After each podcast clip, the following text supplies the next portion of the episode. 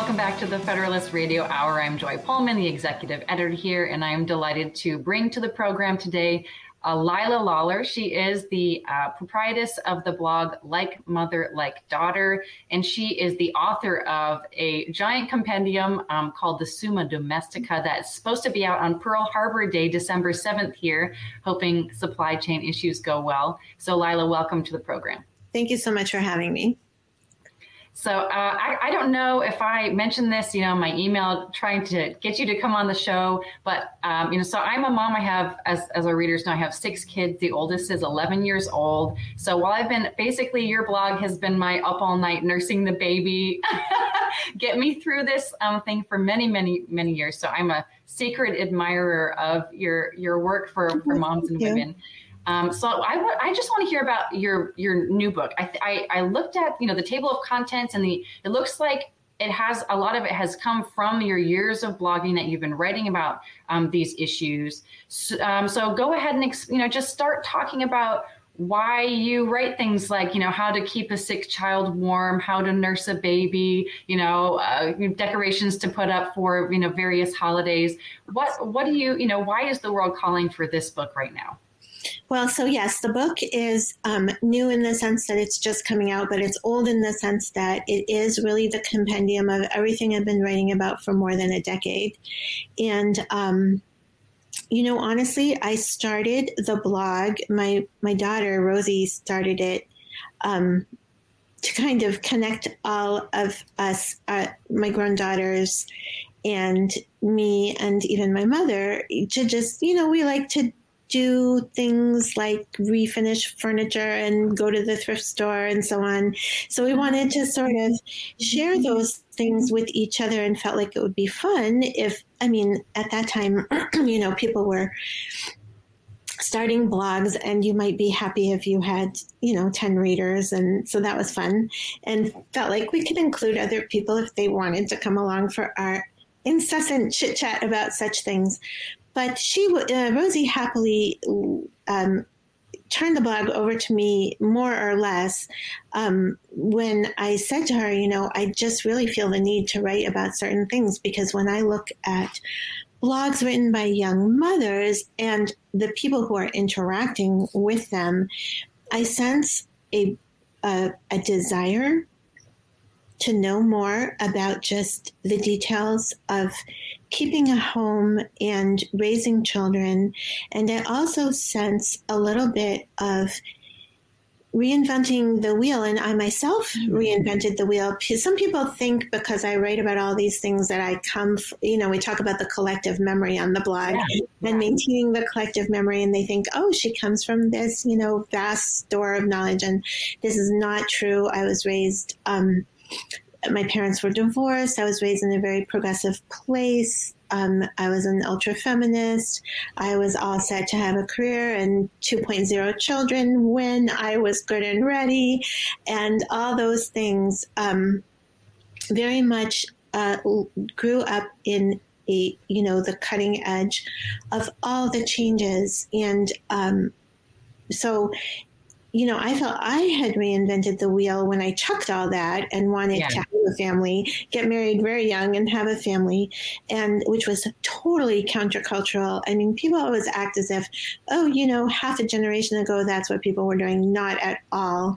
Yeah. When I was a young, um, when I was a teenager, the thought, I mean, I knew my husband actually when I was in uh, high school, and um, he's 10 years older than I am. We met and were friends in a group of friends. And, um, you know, I went to college and people, everybody in my very elite college would say to me, just live with him, just live with him. That the mm-hmm. idea that you would marry the person you love was yeah. not acceptable because you had to make something of yourself.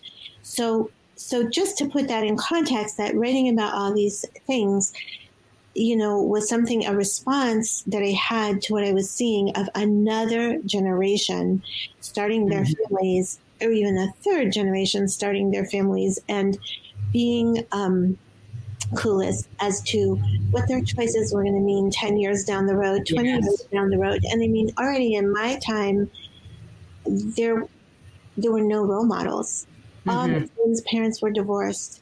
My parents were divorced. There was nowhere to turn. You know, people say, seek out an older mentor. Mm, There was not an older mentor for me at all. Yes. And um, and the um, when I my kids were a little, you know, got to be school age, I realized I wanted to homeschool them and then you know it's kind of like you you start out and then people consider you the expert and you're kind of like well i don't know it just started.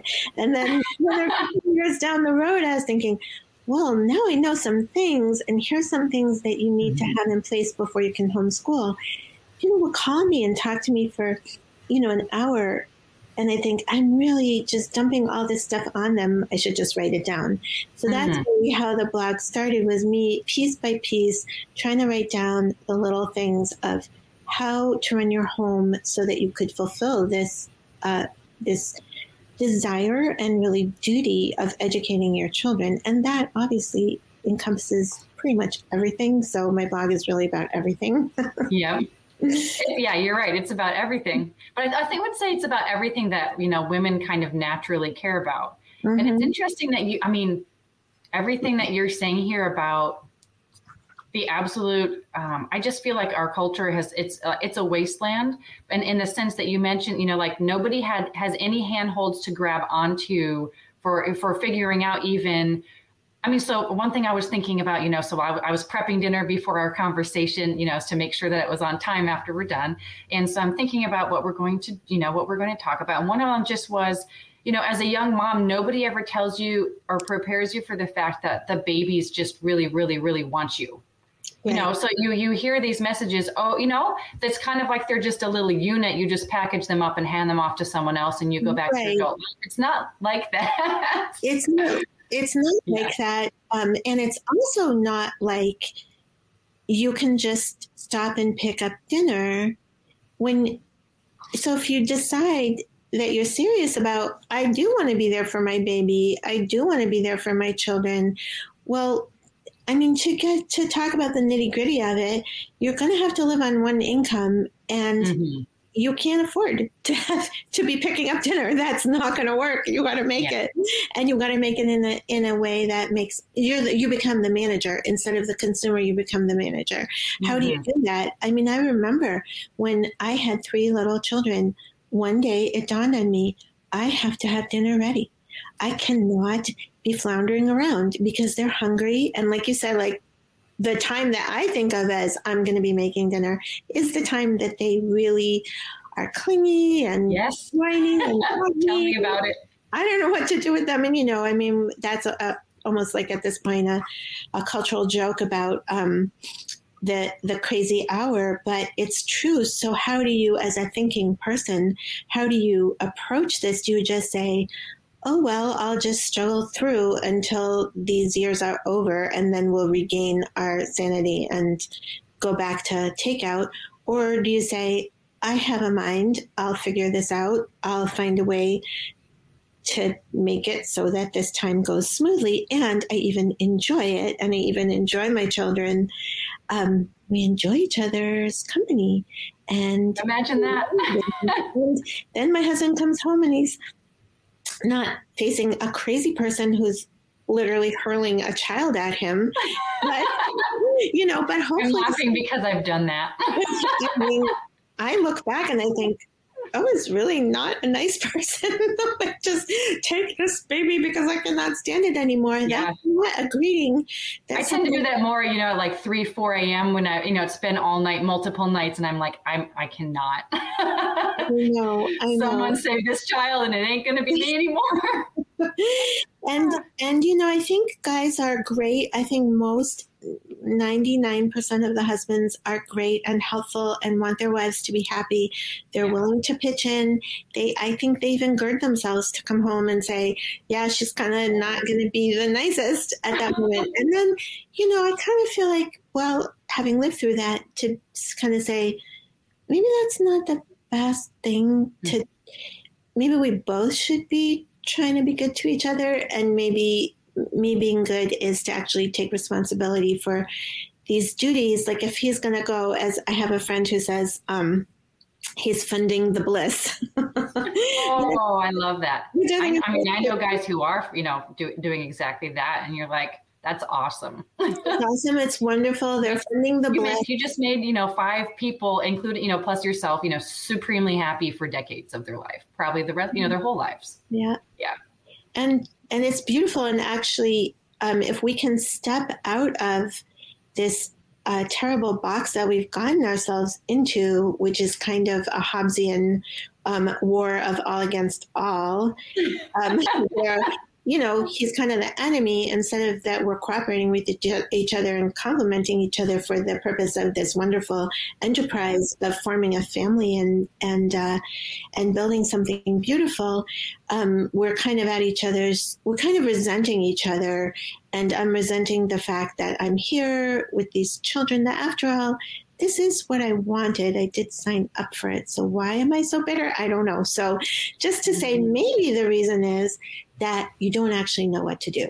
And maybe you just need some knowledge and and to become competent. And I always like to say that there's kind of these two forces opposing each other and they're both kind of destructive. And one is the giving into the sense that yes, I don't actually know how to do any of the, the things that are entailed with building a family and I don't care and it's not something I should want to do because society tells me that it's drudgery, et cetera, et cetera. And, or on the other hand, the perfection of the monetized world that presents mm. a, a, false view of what it should be. Mm-hmm. And we mm-hmm. don't see the props behind the picture and we don't see yeah. the teamwork and the, you know, the crew that's making it happen. So we have the perfection, and we have on the one hand, and then we have the um, total washing our hands of it on the other hand. Well, what if there's a third way? And the third way is to become competent, to take responsibility, and to realize that in this way we can live out our complementarity in this beautiful adventure of marriage and raising a family. And to me, that's kind of what I'm here for.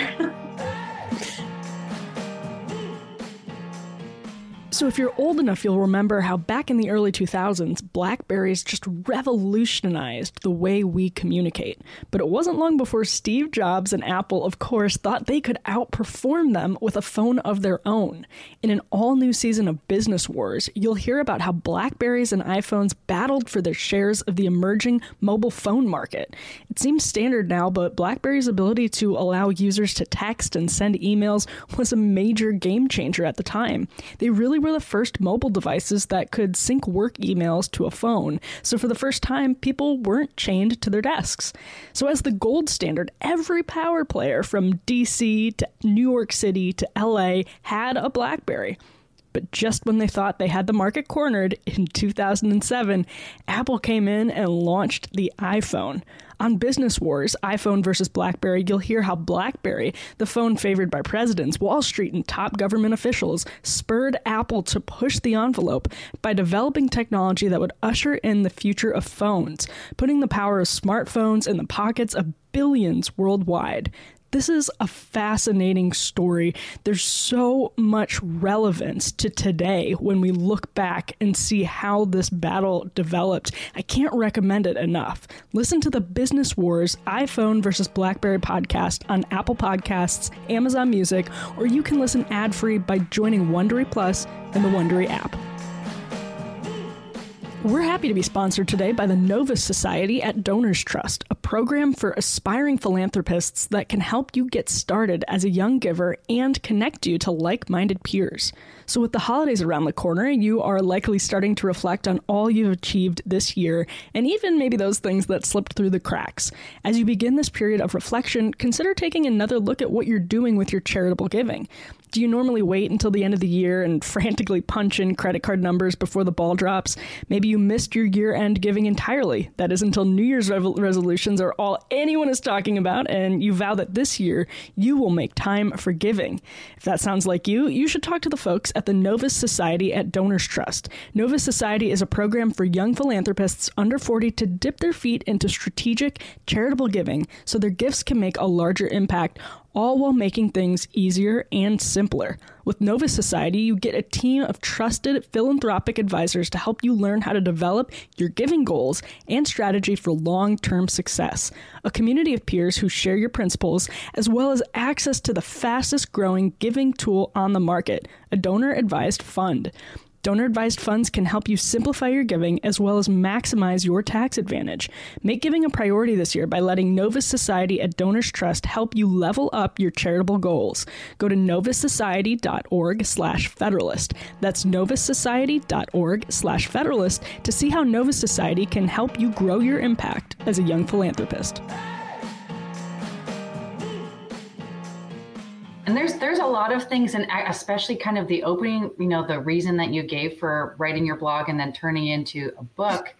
So i mean there's several things i kind of wanted to pull out. So i think we'll we'll just go in this order. So for example you mentioned um what I think about and read, and I don't have a lot of time for browsing, you know, anymore. I usually tend to do all that kind of time wasting thing right after a baby's born because, you know, I'm up at all hours and I can't do anything productive, you know, so I just, right. you know, veg out and, and read whatever. But, but the point, so, but there, one thing that I, I really has, uh, has kept me coming back to your blog over the years for mothering advice um, because I haven't, I, you know, I'm one of those people who also, you know, grew up feminist, thought I was, I didn't want any kids. I bargained, you know, with my husband to have one or maybe two in order to get him to marry me because I was in love with him, right?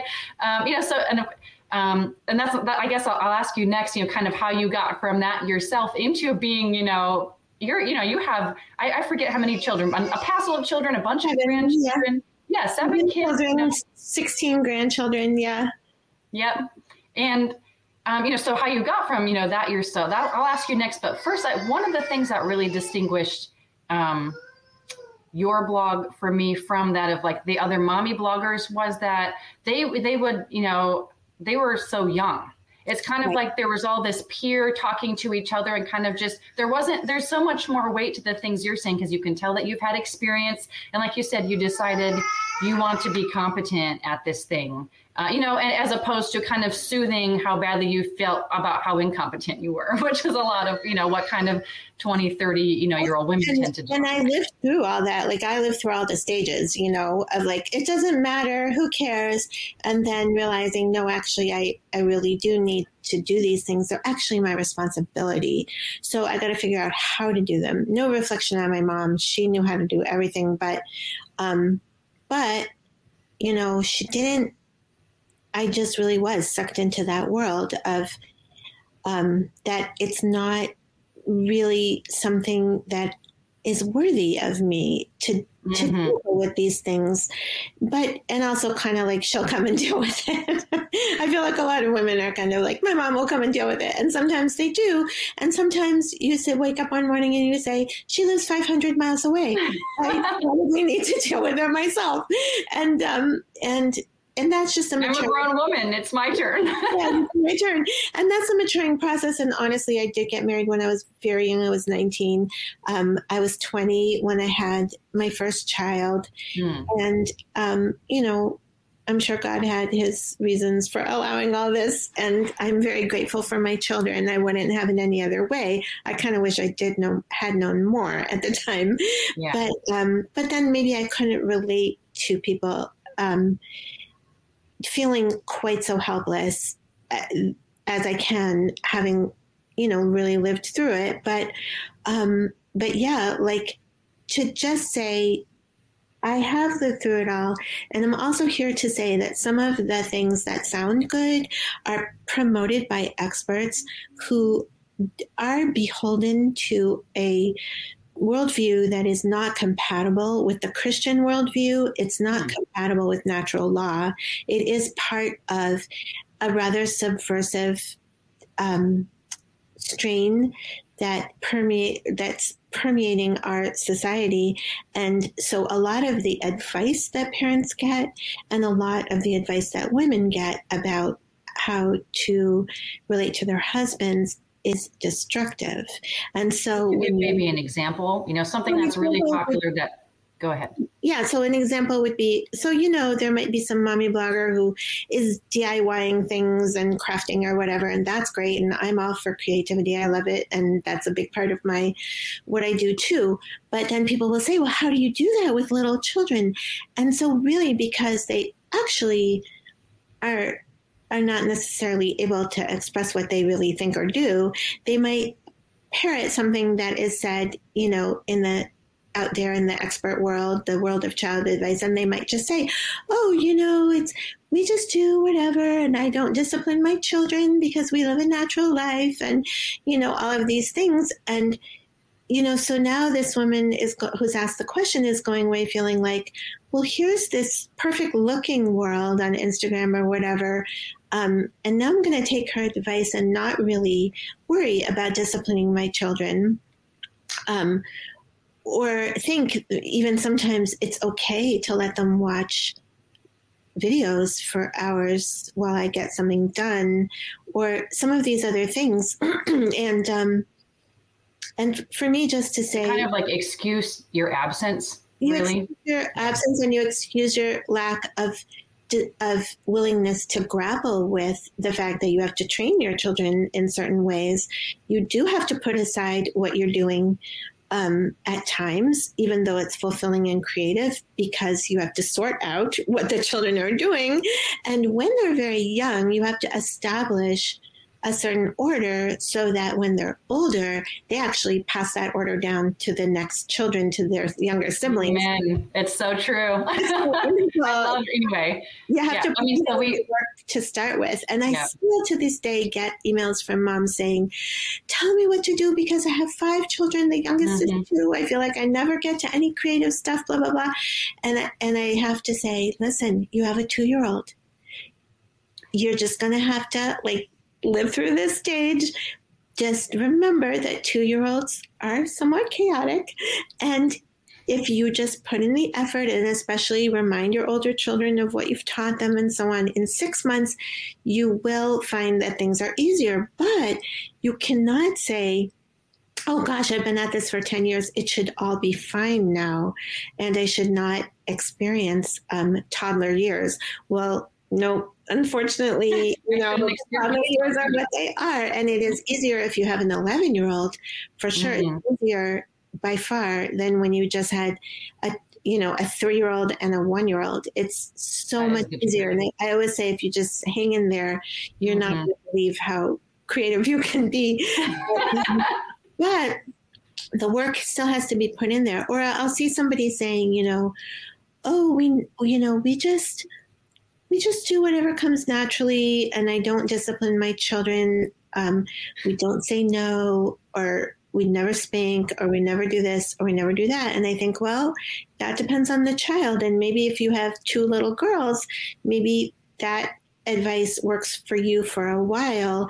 But if you have five little boys you, it might be different. I remember having a, a, a friend um, say to me something about she felt so bad with her. She went with her two little boys to visit a friend who had two girls, and the girls, the friend was giving her all this advice about, oh, we just didn't oh, get yeah. a tea set and we just this and that. And I'm kind of like, don't listen to her. She's a lovely lady, but she just has two nice little girls, and that is just different.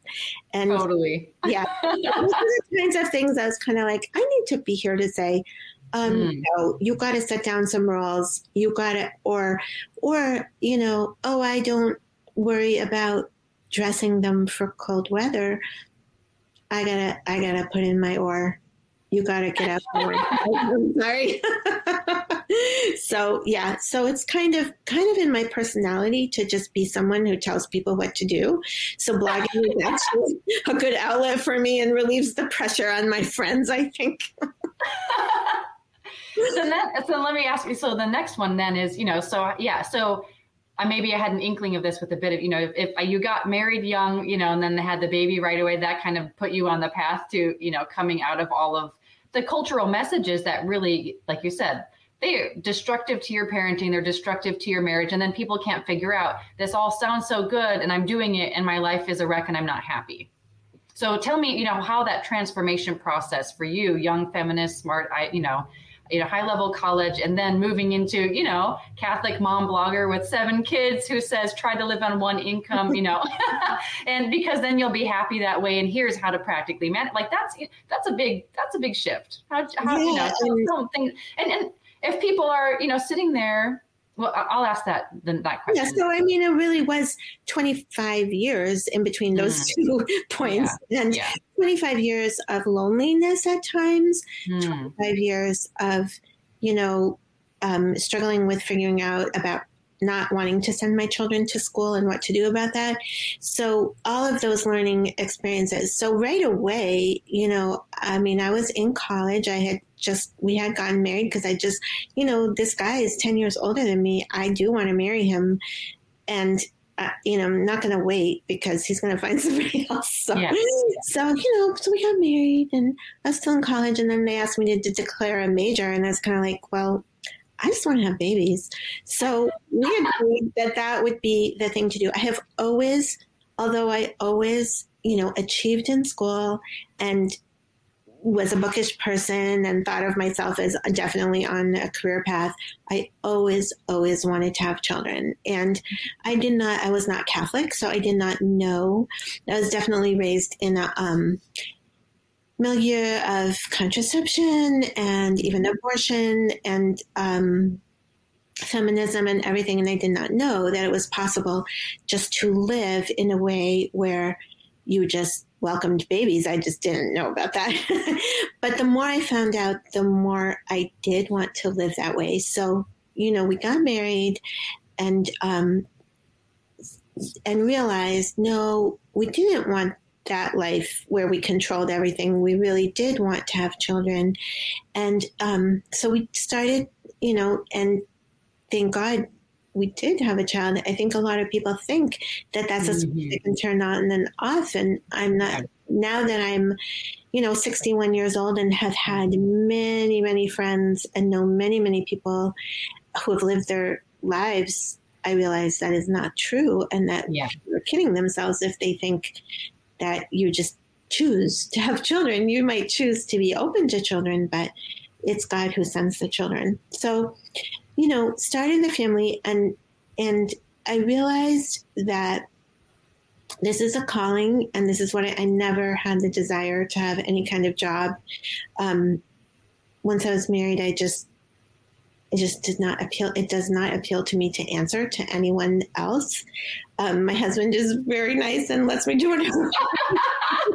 so I'm like, frankly, that's how I like it. So I always, you know, again, my husband lets me do whatever I want. This is awesome. it's so great. I really, you know, I think like choose a guy who, yeah, lets you do whatever you want to do. So, um, but then, I, I, that was actually something that really was kind of I mean, I don't know where I, I, again where you get this idea otherwise, but it was illuminating to me to say he wants me to be happy. Really? You know, you think, oh, he's some, you know, because you're, you know, told, oh, men are evil. They're, you know, they're what? What is that toxic? You know, and all, you know, blah blah blah. They want to keep you down and beat you and, and all this stuff. And it's like my husband just wants me to be happy. Right. Genuinely, they want that was a revelation. It is a revelation, and they want you so much to be happy that mm-hmm. you say, "What will make me happy is to go and get this job and work and put the children in daycare." Then he will do that. Yeah. And I would say 98% of the men will do that. And yeah.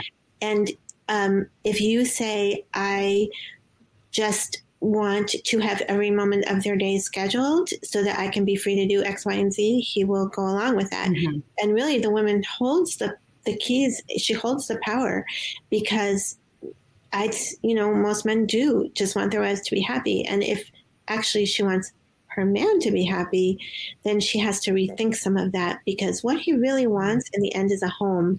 And if you're out you know, gallivanting around and making money and all of that, and being the main point being that you are um, beholden to someone else for your time, um, and you base your life on two incomes, then in the end, he may not have the peaceful home that he really wants. And so sometimes you have to just say, do I want him to be as happy as he wants me to be? But um, in any case, for me, you know, then I had the challenge of, so we do have, I mean, he's a great provider and, you know, but uh, especially where we lived, we have to be careful and I have to be careful about how I spend money. I have to be a good manager. And that for me was a completely new and unheard of idea. And so I had to just figure that out myself. And um, so we just lived those years and and then realizing we didn't want to he always wanted to homeschool the children. I was not interested in that. I thought that didn't fit with my ideas. But then when um, our children did start to go to school, I realized it was not going to help them flourish. And then, of course, we were also aware, and this is, I'm talking about the 80s, that we were aware that there were things going on in schools that we did not agree mm-hmm. with.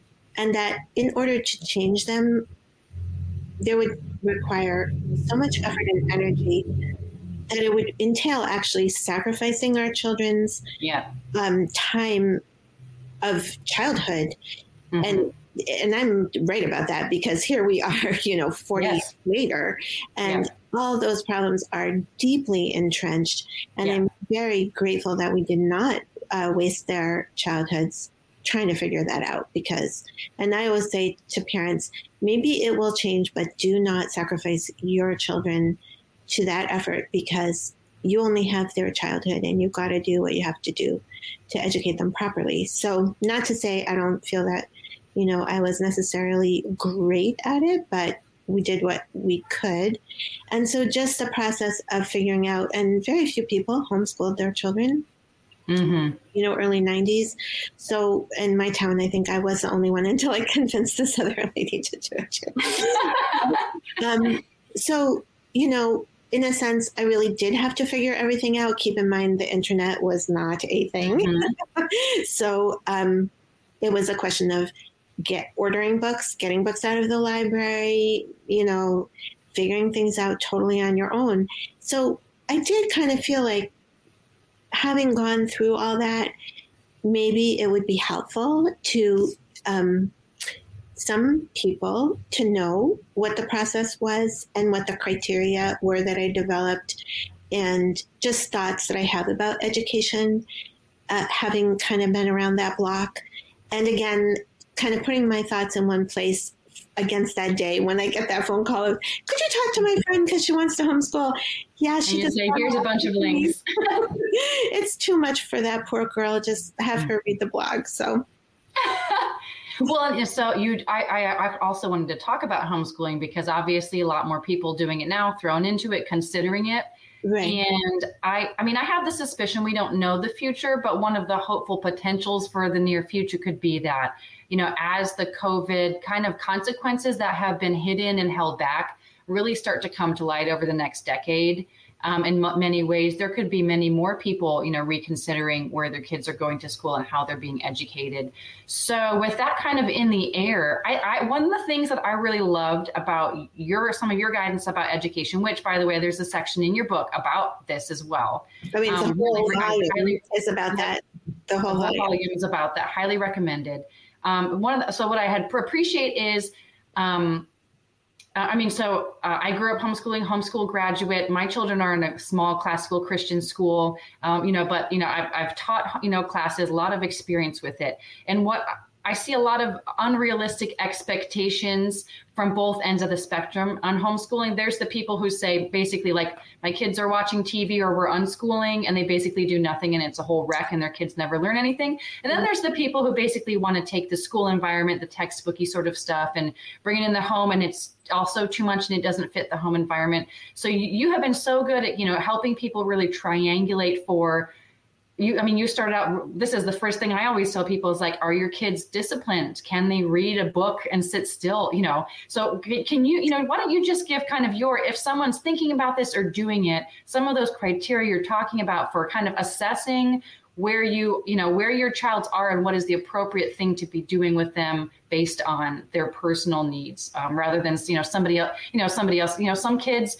are disciplined and, and, thoughtful and will sit still for hours at a time. Some kids are great kids but they won't sit still for hours at a time. Still other kids need to learn how to sit still for at least a little bit you know so they can get right. the learning done. So yeah yeah go ahead. So all of that to me comes down to um, a couple of things. One is seeing that you um, your marriage is bringing you the grace um, to educate your children.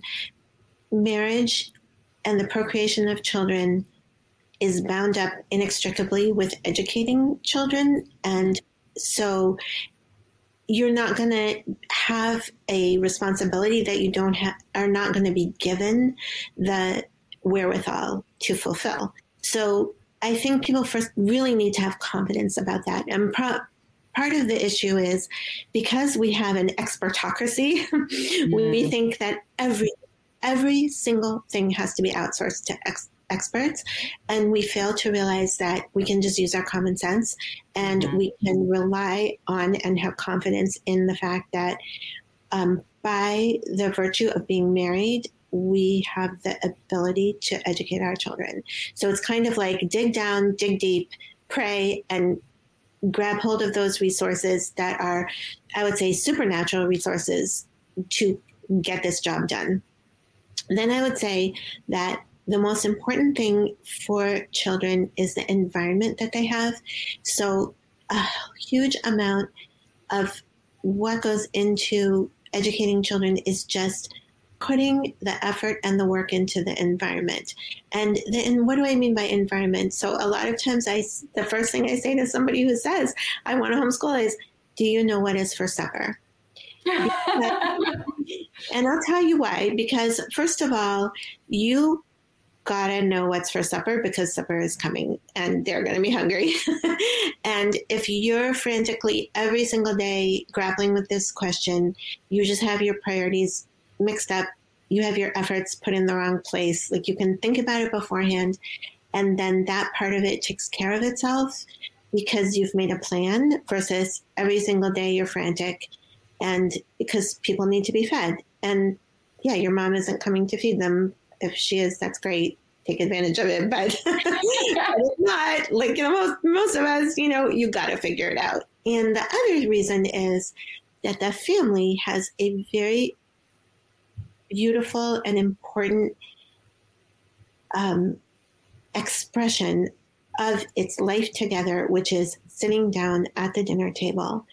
And no matter how simple or complex that meal is, um, it's there and they it gives them the opportunity to enjoy each other's company and to talk and to converse and for the children to have a chance to converse with their father, to hear their father conversing with their mother, to have occasional guests, people coming through, hospitality, um, friends, uh, you know, their children's friends, see how the parents interact with them. Dinner time is the probably the most fruitful moment for education that the family has. So when you know what's for dinner, you're kind of you're kind of creating the the environment that is going to be the best for your children. And then when things are peaceful, because you've thought these things through, the main thing being what's for dinner, um, then you have time to pray and you can pray about each child and you can think, what does this child really need from me this year? You know, this day, this week, and um, and who is he really, and what is his personality, and what can I do? And you realize that children need to build habits; they need to have virtues of just, um, yeah, like you said, you know, being able to sit at a table is huge. Well, where do they learn that? They learn that at, at by sitting at the table three times a day um, for their meals and just to everyday life, daily life. And daily life is what's going to give us the ability to achieve these goals that we have and even to know how to achieve them. And so it's the order of the daily life that brings the wonder of the children being able to develop and to come to be who they are able to be.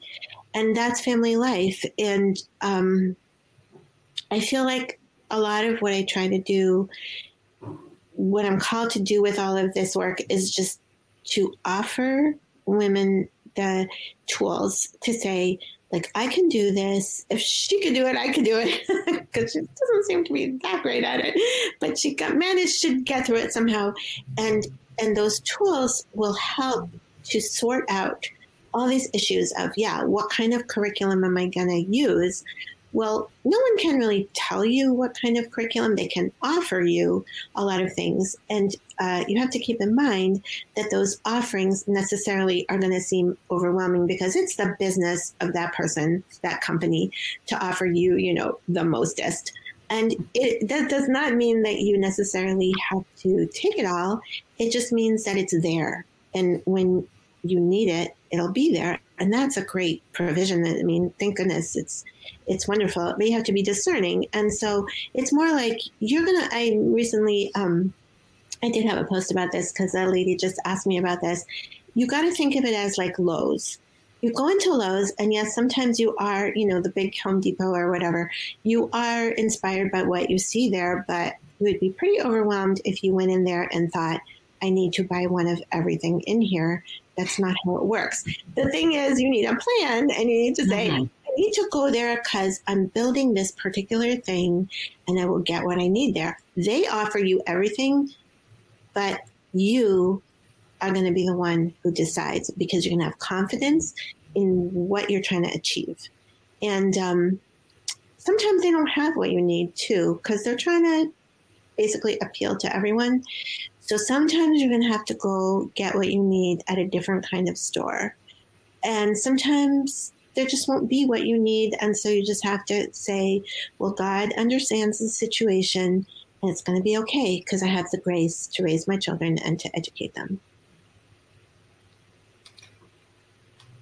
I could probably ask you questions for a really long time, but before I let you go, I did want to talk to you about um, the holiday season that we're in.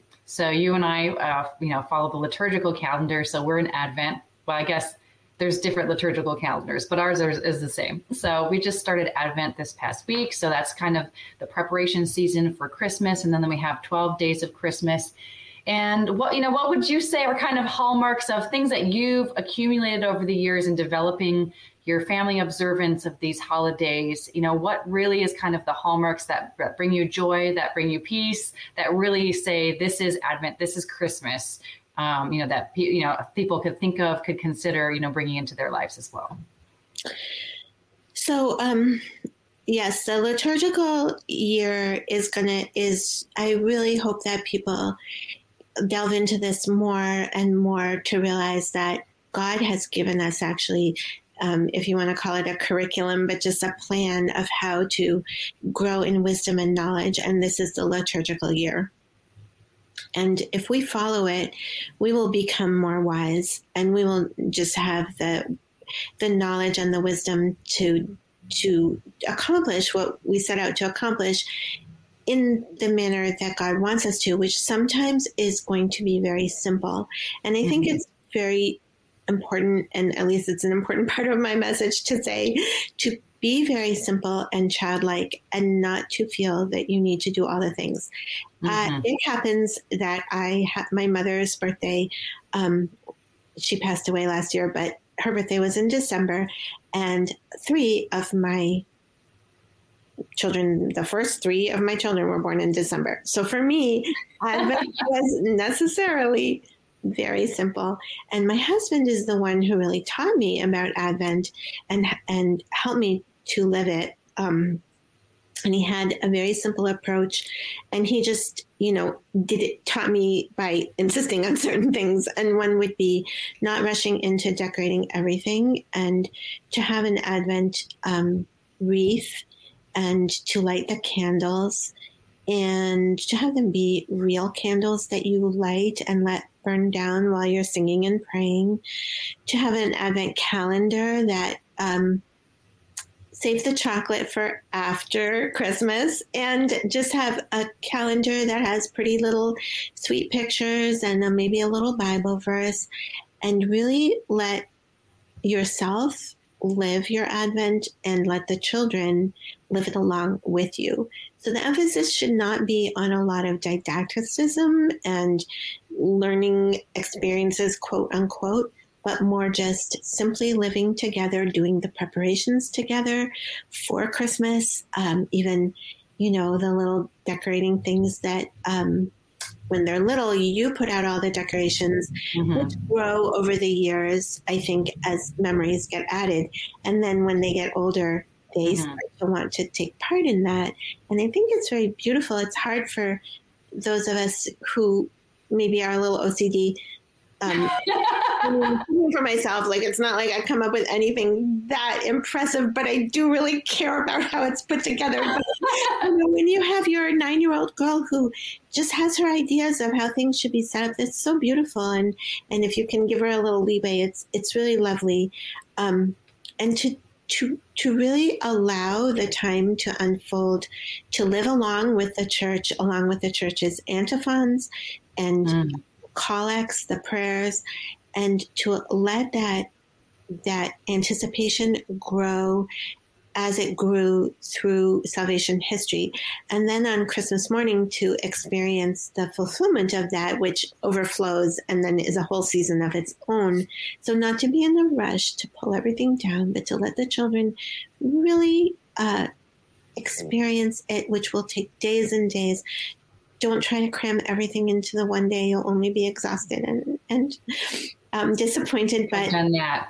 Yeah, it's just terrible. Keep keep it going, and if we delve into the liturgical year, we find that every season has its own little treasures, and it all unfolds in this beautiful, natural way. And when we follow it and incorporate some of the things that appeal to us, that maybe are culturally something that we can relate to.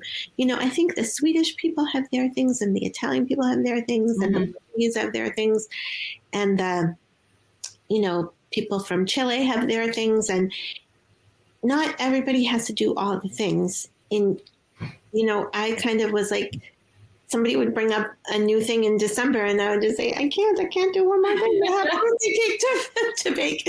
So, um, you know, to be okay with that. It's it's fine to just do a few things and do them lovingly, but as you do them, you learn more about what the church has to offer, and that's so fruitful, and can really uh, it will just make the family grow every year as we cycle through and grow more childlike. And I think that's the most important thing. Let's go out on this question. It's going to be a slight change, but it is related to this whole conversation, which is um, so we touched on kind of the shifts that are happening with kids' education, but I think the you know the the sort of kind of shaking that we've had over these COVID seasons. Um, there's a lot of sorting and thinking that people are doing under the surface and rethinking their lives. And part of that is kind of the cultural script that includes um, separation of mothers and children, the you know the treating you know women like men um, thinking of equality between the sexes the sameness of the sexes all of that's kind of affecting how we live our lives and you know and and uh, the decisions people are making about their work about their education about their homes. So to people who are kind of on the cusp of thinking that through chewing on it kind of you know right now maybe as you were you know 25 years ago or you know when you were starting to be a mother you know what would you say are besides buying your book but you know what what's it, it can be really overwhelming to th- you know to as to think of a wholesale life change or kind of you know shifting into a new way of being that involves money you know it involves maybe location very very big decisions.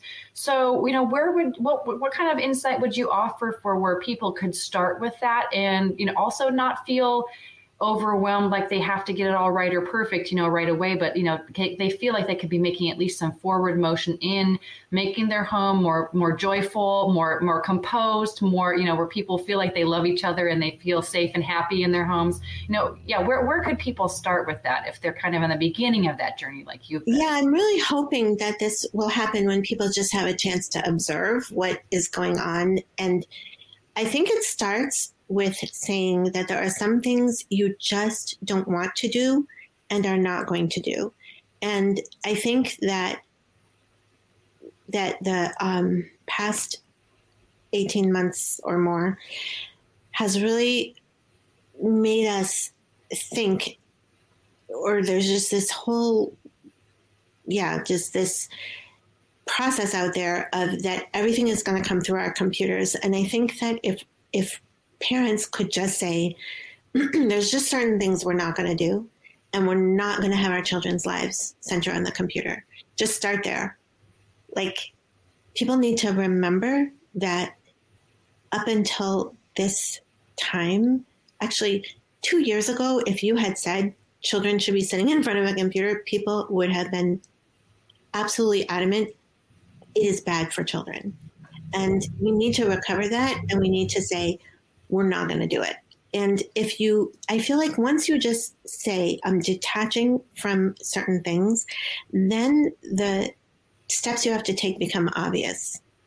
And mm-hmm. you start to realize, yeah, I mean, as long as somebody's saying, "Oh, well, you can just you can just be on the computer, you can just do it," then you're always gonna you're always gonna be attached, and you're never gonna be able to figure out anything else. But once you just say, "I'm not doing a certain thing," then suddenly you have the freedom, and you say, "Well, let me find out what I should be doing," and then you realize it could be running outside.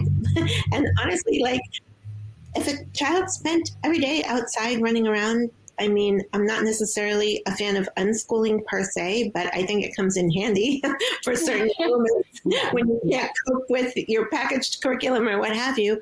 And certainly when you can't cope with the fact that your child is staring into a screen all day, um, yeah, get them outside, shut the computers, um, and get some books on the shelves and start there and and you know likewise for women to say i mean i i am no economist but i'm saying when i'm reading reports of um, the jobs market and people saying a whole sector of the jobs market has just disappeared mm-hmm. searching for jobs like there is a part of the labor force that has disappeared and i can't help but think it is the mothers who are saying i'm yeah. just not doing it I have to be home with these children.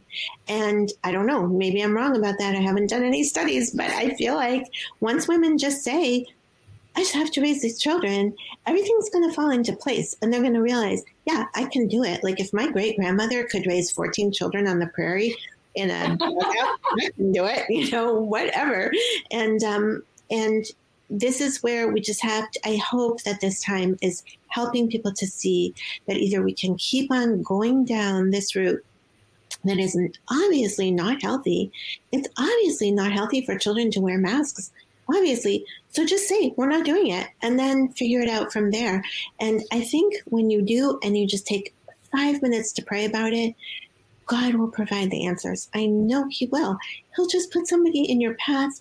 He'll show you what needs to be done. He'll open the door and your children will run outside before you have a chance to say anything about it. It will all take care of itself.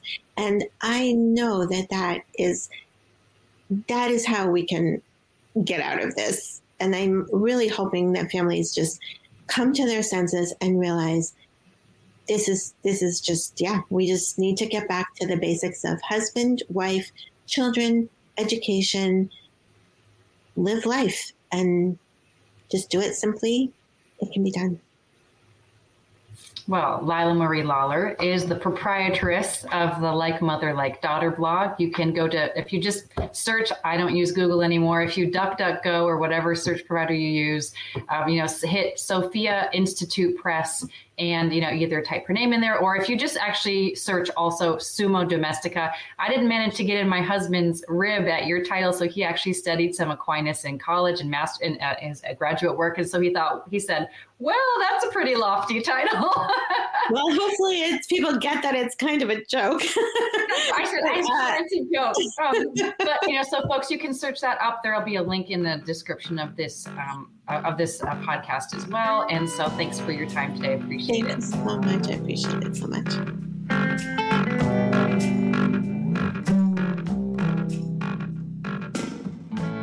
I heard the faint voice of reason,